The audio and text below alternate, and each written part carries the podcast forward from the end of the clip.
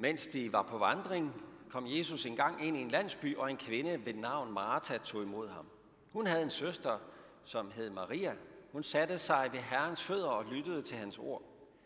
Men Martha var travlt optaget af at sørge for ham.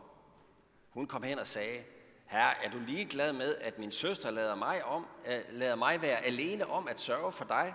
Sig dog til hende, at hun skal hjælpe mig.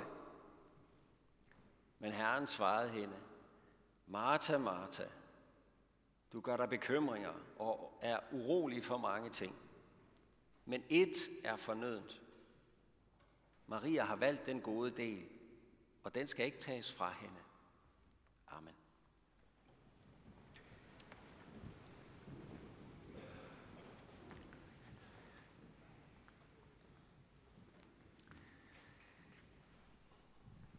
Jamen altså, det må da også have været irriterende for Martha, at hun gjorde det, som en værdene skal.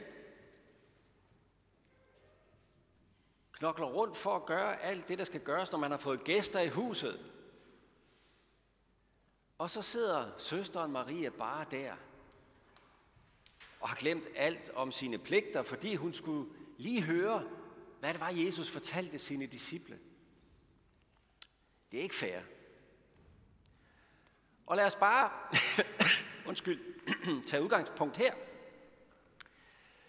For der var måske nok nogen af os, måske det, nej, man må jo man må ikke være sådan kønsdiskriminerende, men måske var det alligevel særligt mænd, nogle af os mænd, der kunne få den opbyggelse af den her tekst, at øh, det er fint nok, at der er nogle andre, der løber rundt og knokler ude i køkkenet, fordi vi er optaget af vigtige ting. Jeg ved ikke, om der er nogen, nogen af jer, der, der genkender det. Jeg tænkte på mændene altså særligt her. Nej, det er kun mig. Nå, okay, jamen, øh, nå, den sletter jeg lige næste gang, jeg holder den her prædiken. Men øh, vi er jo samtidig optaget af vigtige ting. Måske endda åndelige spørgsmål, eller en vigtig bog, der skal læses, en vigtig udsendelse i fjernsynet, som vi ikke vil gå glip af, eller en meget, meget vigtig fodboldkamp. Så øh, kone, den del skal der ikke tages fra os, vel? Men det er selvfølgelig ikke lige det, der er pointen. At vi bare kan lade andre knokle med det praktiske, fordi vi synes, at vi er i gang med noget vigtigt.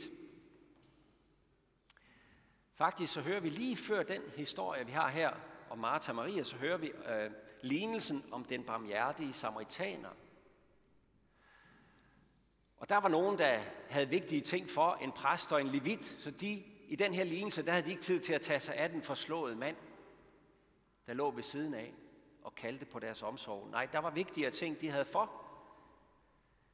Men samaritaneren, som egentlig var fjende af jøderne, samlede den her jødiske mand op med far for sit eget liv. Han smøgede ærmerne op og gik en ekstra mil for at tage hånd om en fremmed i nød. Og så er det, Jesus siger, gå du hen og gør lige så.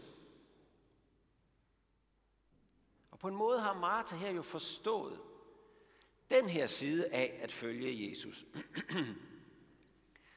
at tjene. Undskyld. At gøre tjeneste. På græsk der står der faktisk, at hun havde travlt med at diakonere. Altså være diakon, at tjene. Og det er noget positivt og noget godt at vise praktisk omsorg. Men der er altså et punkt, hvor selv vigtige, gode og nødvendige ting kommer til at stå i vejen for den ene ting, der er vigtigere end alt andet. Og det er det, Jesus griber fat i her, hvor Martha konfronterer ham med, at, at Maria bare sidder der og lytter. Jamen, der er samtidig noget, der er vigtigere. For der er én ting, der er af yderste vigtighed for os alle sammen. Og det er forholdet til vores Gud og skaber. Det er det vigtigste af alt. Der findes ikke noget vigtigere i verden end det. Dit forhold til den levende Gud. Gud, der vil have dig i tale, se dig i øjnene og tale sandhed med dig. Et er fornødent. Der er én ting, der er nødvendig.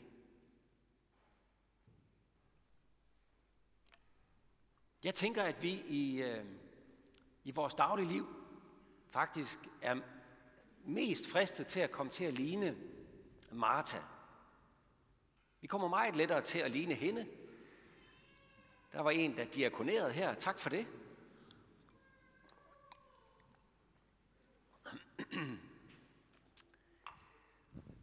Jeg tror, vi meget lettere kommer til at ligne Martha, end vi kommer til at ligne Maria. Vores største fristelse er at knokle rundt ligesom Martha. Mange af os har travlt med at gøre os unødvendige bekymringer om mange ting.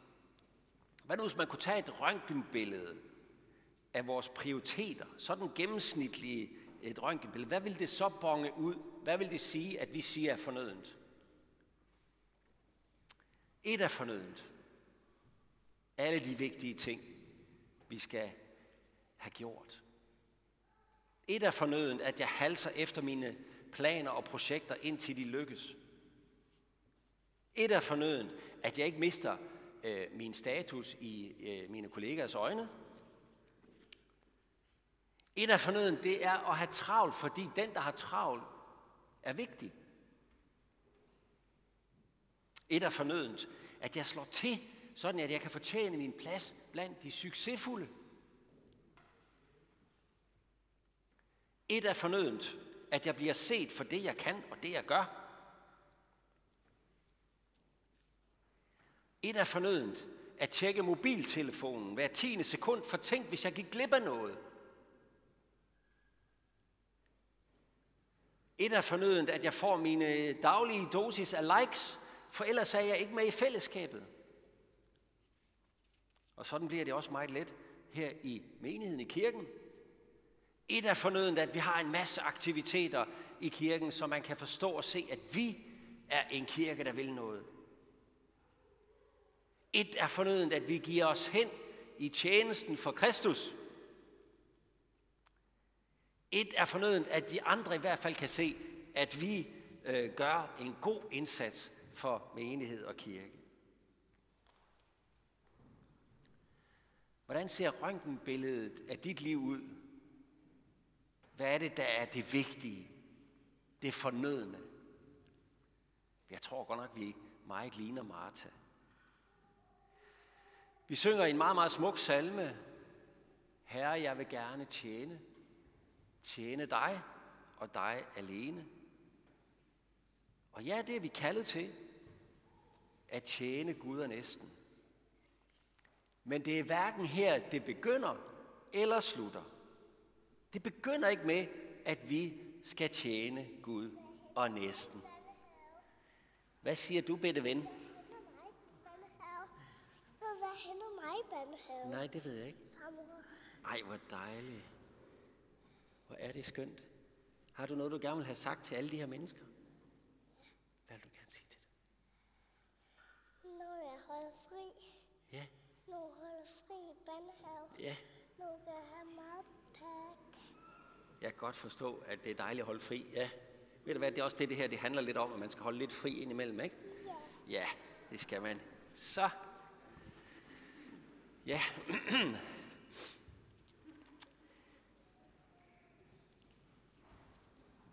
Det begynder, og det slutter ikke med, at vi skal tjene Herren. Det er simpelthen ikke der, det begynder. Det er heller ikke der, det slutter.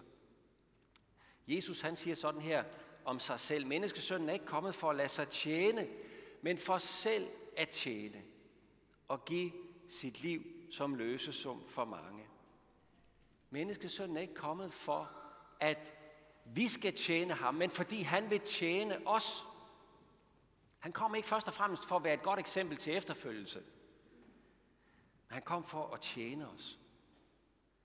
Han kom for at se dig i øjnene og tjene dig. Prøv lige at få det vendt inde i dit hoved engang. Han kom for at elske dig. Han kom for at give sit liv for dig. Og jeg tror, det er det, der har ramt Maria i vores tekst i dag. Det er det, der fik hende til at glemme alt det vigtige, hun var i gang med. Her var der bare noget, hun måtte have med.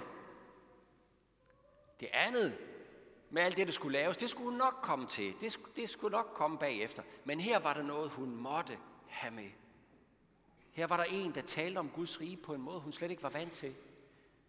Vi kender jo Jesu forkyndelse, så vi kan jo godt sætte os ind i, hvad, hvad er det, hun har, hvad er det, der har fanget hende? Hvad er det, der har grebet hende den dag der? Fordi Jesus talte ikke bare hen over hovedet på folk. Han så lige igennem dem. Så man kunne mærke, at man havde hans opmærksomhed. Han så lige igennem dem, men uden at slå blikket ned i forarvelse eller noget i den stil. Han talte ægte og sandt, det gjorde han. Han afslørede både løgn og hyggeleri, men han gjorde det ikke for at skamme folk ud eller fordømme dem.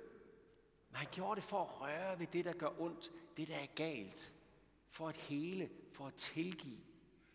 For at rejse mennesker op på ny. For at drive skammen ud. Skamme skammen ud af et menneskeliv. Bare ved at se dybt ind i menneskesjælen. Maria, hun mærkede det her. Hun forstod, det her det er vigtigt. Det rydder bordet, det der sker her. Det er det ene fornødne. Det andet, det skal jeg nok komme tilbage til. Tjenesten, diakonien. Og i øvrigt, så vil jeg komme tilbage til det med ny energi og ny, ny lyst og ny glæde, for jeg har fået noget, jeg kan give videre. Der er én ting, der er fornøden, og det er, at vi finder vores plads ved Jesu fødder, som der står, at Maria gjorde. Vores plads ved Jesu fødder. Dem, der lytter til Guds ord. Men hvad betyder det? Hvordan gør man det? Vi går i kirke, vi læser i Bibelen, vi holder andagter, vi husker at bede fader, hvor vi går i seng, og det er alt sammen vigtige og gode ting. Det er gode vaner, det er gode prioriteter. Det skaber i det mindste et rum, hvor Gud bliver sat på dagsordenen i vores liv, når vi har sådan nogle gode vaner. Hvor, hvor vi vendes til, at vores opmærksomhed tilhører ham. Og vi sætter os ind under hans opmærksomhed. Det er gode vaner. Men vi får det alligevel meget, meget let vendt på hovedet. Sådan at de her steder med bibellæsning og med andagt og bøn og hvad det nu er, det bliver sted, ikke, bliver, ikke bliver steder, hvor Jesus tjener os. Men det bliver ligesom noget, vi gør, for nu at gøre det, man skal for at tjene Jesus. For at gøre det, man gør, når man gerne vil være en god kristen. Man går vel til Guds tjeneste for at gøre Gud en tjeneste. Hvorfor skulle man ellers gøre det? Det kan meget let blive sådan en Martha-ting, i stedet for en Maria-ting. Hvad kan vi gøre ved det her? Hvordan kan vi komme til at sidde ved Jesu fødder på samme måde, som Maria gjorde det? Det er faktisk ikke så let at give et enkelt svar på. For man kan ikke bare sige, at det med at sidde ved Jesu fødder, det handler om at læse i Bibelen, og det handler om at, at bede nogle bønder eller, eller gå i kirke. Det handler jo om interaktion. Det handler om relation. Det handler om at give og modtage. Det handler om at være der.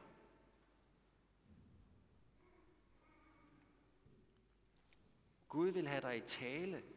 Han vil se dig i øjnene. Og hvis han skal få dig i tale, så er du nødt til at medbringe dig selv, ikke sådan rent fysisk kun, men dig selv og være til stede. Og du er nødt til at finde den ro, hvor du også mærker dig selv.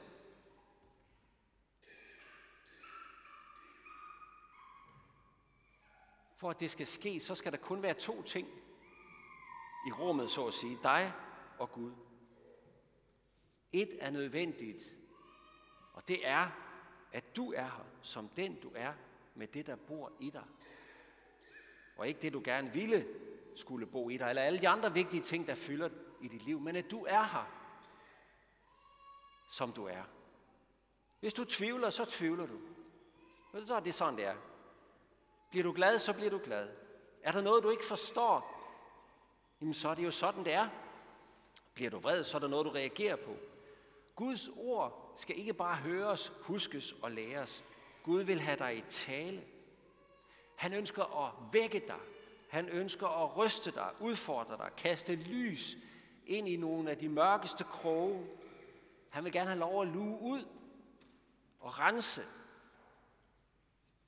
Han vil gerne have lov til at tilgive synder. Synder, som du måske egentlig troede, at du havde gemt og glemt. Dem vil han gerne hive op og tilgive. Han vil mætte dig. Han vil trøste dig. Og han vil fylde dig med tro, håb og kærlighed. Men du er nødt til at være der med dig selv, som du er, hvis han skal nå ind. Kun dig, og ikke alt det andet vigtige. Så siger du måske, jamen det var da lettere for Maria, fordi Jesus var der jo øh, fysisk, og med fysiske fødder, man kunne sætte sig ved. Det kan vi jo ikke sådan lige gøre. Det er rigtigt. Men Jesus er her stadig, og på en måde også fysisk. Han er her i Kristi læme, som vi siger. Kristi krop. Vi, der hører ham til, er Kristi krop for hinanden. Det sted, hvor Jesus ikke bare er en statue, der står stiv i baggrunden, men hvor hans arme også kan lukke sig til et knus og en kram, til trøst, til omsorg osv. Hvor vi kan lytte til hans ord, sådan som vi kender det, os der hører ham til. I næstens vidnesbyrd. Vi er her for at være Kristi krop for hinanden, men jo altså ikke kun på den måde, at vi skal tjene de andre, men også på den måde, at det måske var mig, der skulle være modtager af de andres tjeneste, af de andres omsorg, vejledning, støtte og hjælp. Hvis der er noget, du arbejder med, hvis der er noget, du tvivler på i den kristne tro for eksempel, så er det ikke en god idé at pakke det ned og forsøge at glemme det, og ligesom knokle videre i den kristne tro. Så se din tvivl i øjnene og følg den til dørs. Giv den lov til at stille sine spørgsmål, til at lede efter svar. Find nogle gode bøger, du kan læse. Find nogle kloge mennesker, du kan spørge. Hvis du kæmper med at ændre dårlige vaner, du ved, der er forkert, jamen så lad være med at gemme det i skammekrogen. Træk det ind i lyset, ind under Guds ord, få hjælp til at gøre noget ved det. Hiv fat i en præst eller en anden kristen bror eller søster, du har tillid til. Få det frem. Gør noget ved det.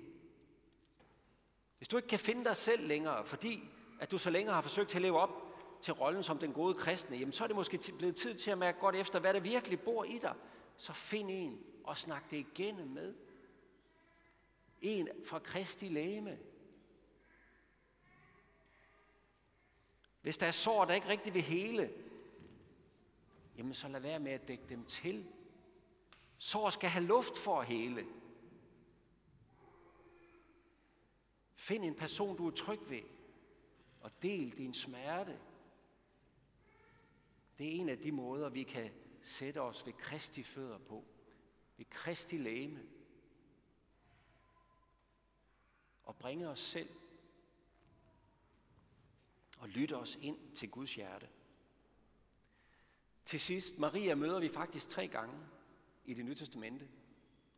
Og det er ret interessant, at hver gang vi finder hende, så er det ved Jesu fødder. Det ved jeg ikke, om jeg har lagt mærke til. Tre gange ved Jesu fødder.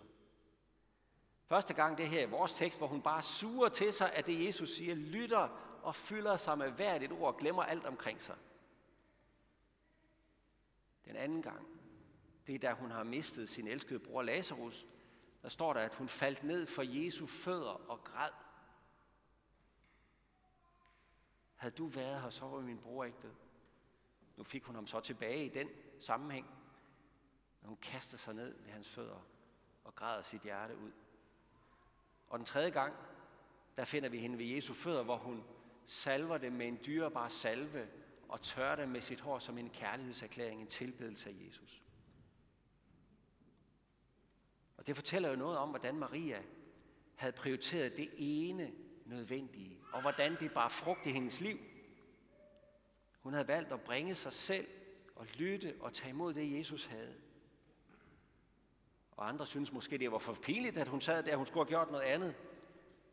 Men det her, det var vigtigt. Og hun kom til at stole på ham. At man kan komme til Jesus med alt. Med sin frygt, sin tvivl, sin tab. Han skubber ikke nogen væk, der kommer til ham. Han skammer sig ikke over os. Han har omsorg for os og griber ind. Og sådan møder vi til sidst jo Maria i tilbedelse af Jesus med hele sit liv og hele sit sjæl. Som et forløst menneske, der lever og ånder ved Jesu fødder. Og som ikke skammer sig over at høre ham til, ikke er bange for at vise det. Men som elsker, fordi han elsker. Det er den gode del, og den skal ikke tages fra os. Aldrig i evighed. Lov og tak være dig, vor Gud, Fader, Søn og Helligånd, du som var, er og bliver en sand treenig Gud, højlovet fra første begyndelse, nu og i al evighed. Amen. Vi vil rejse os og tilønske, og øh, tilønske hinanden.